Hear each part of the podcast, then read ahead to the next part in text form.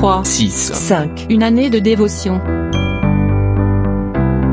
Invoque-moi et je te répondrai. Peut-on lire dans Jérémie chapitre 33 verset 3 Avez-vous entendu parler de la nomophobie? Le dictionnaire Larousse en donne une définition intéressante. Quelqu'un qui ne peut se passer de son téléphone portable et éprouve une peur excessive à l'idée d'en être séparé ou de ne pouvoir s'en servir. Aujourd'hui, les téléphones portables occupent une place importante dans notre quotidien. Beaucoup y sont accros, l'ont toujours à portée de main, et l'idée d'en être séparé n'est absolument pas envisageable. Faites-vous partie de cette catégorie de personnes?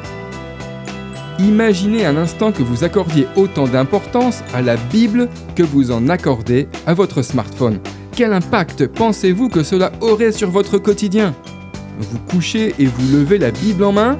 Prendre du temps pour la lire à tout moment dans la journée Encourager votre réseau d'amis au travers de SMS divins Tout cela vous ferait forcément du bien. Pourquoi ne pas essayer? Il ne faut pas grand-chose pour changer une habitude, juste la volonté. De plus, je vous annonce que Dieu a mis gratuitement en place un forfait illimité et une connexion divine à haut débit afin que vous soyez connecté avec lui chez vous ou à l'international. Ne vous en privez pas. Et en cas de panne, voici quelques numéros utiles à composer.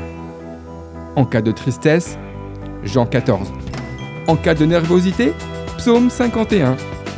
En situation de danger, Psaume 91. En manque de foi, Hébreu 11.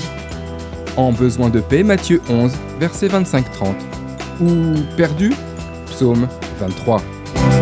D'après le livre 3, 6, 5, une année de dévotion, de Yanis Gauthier.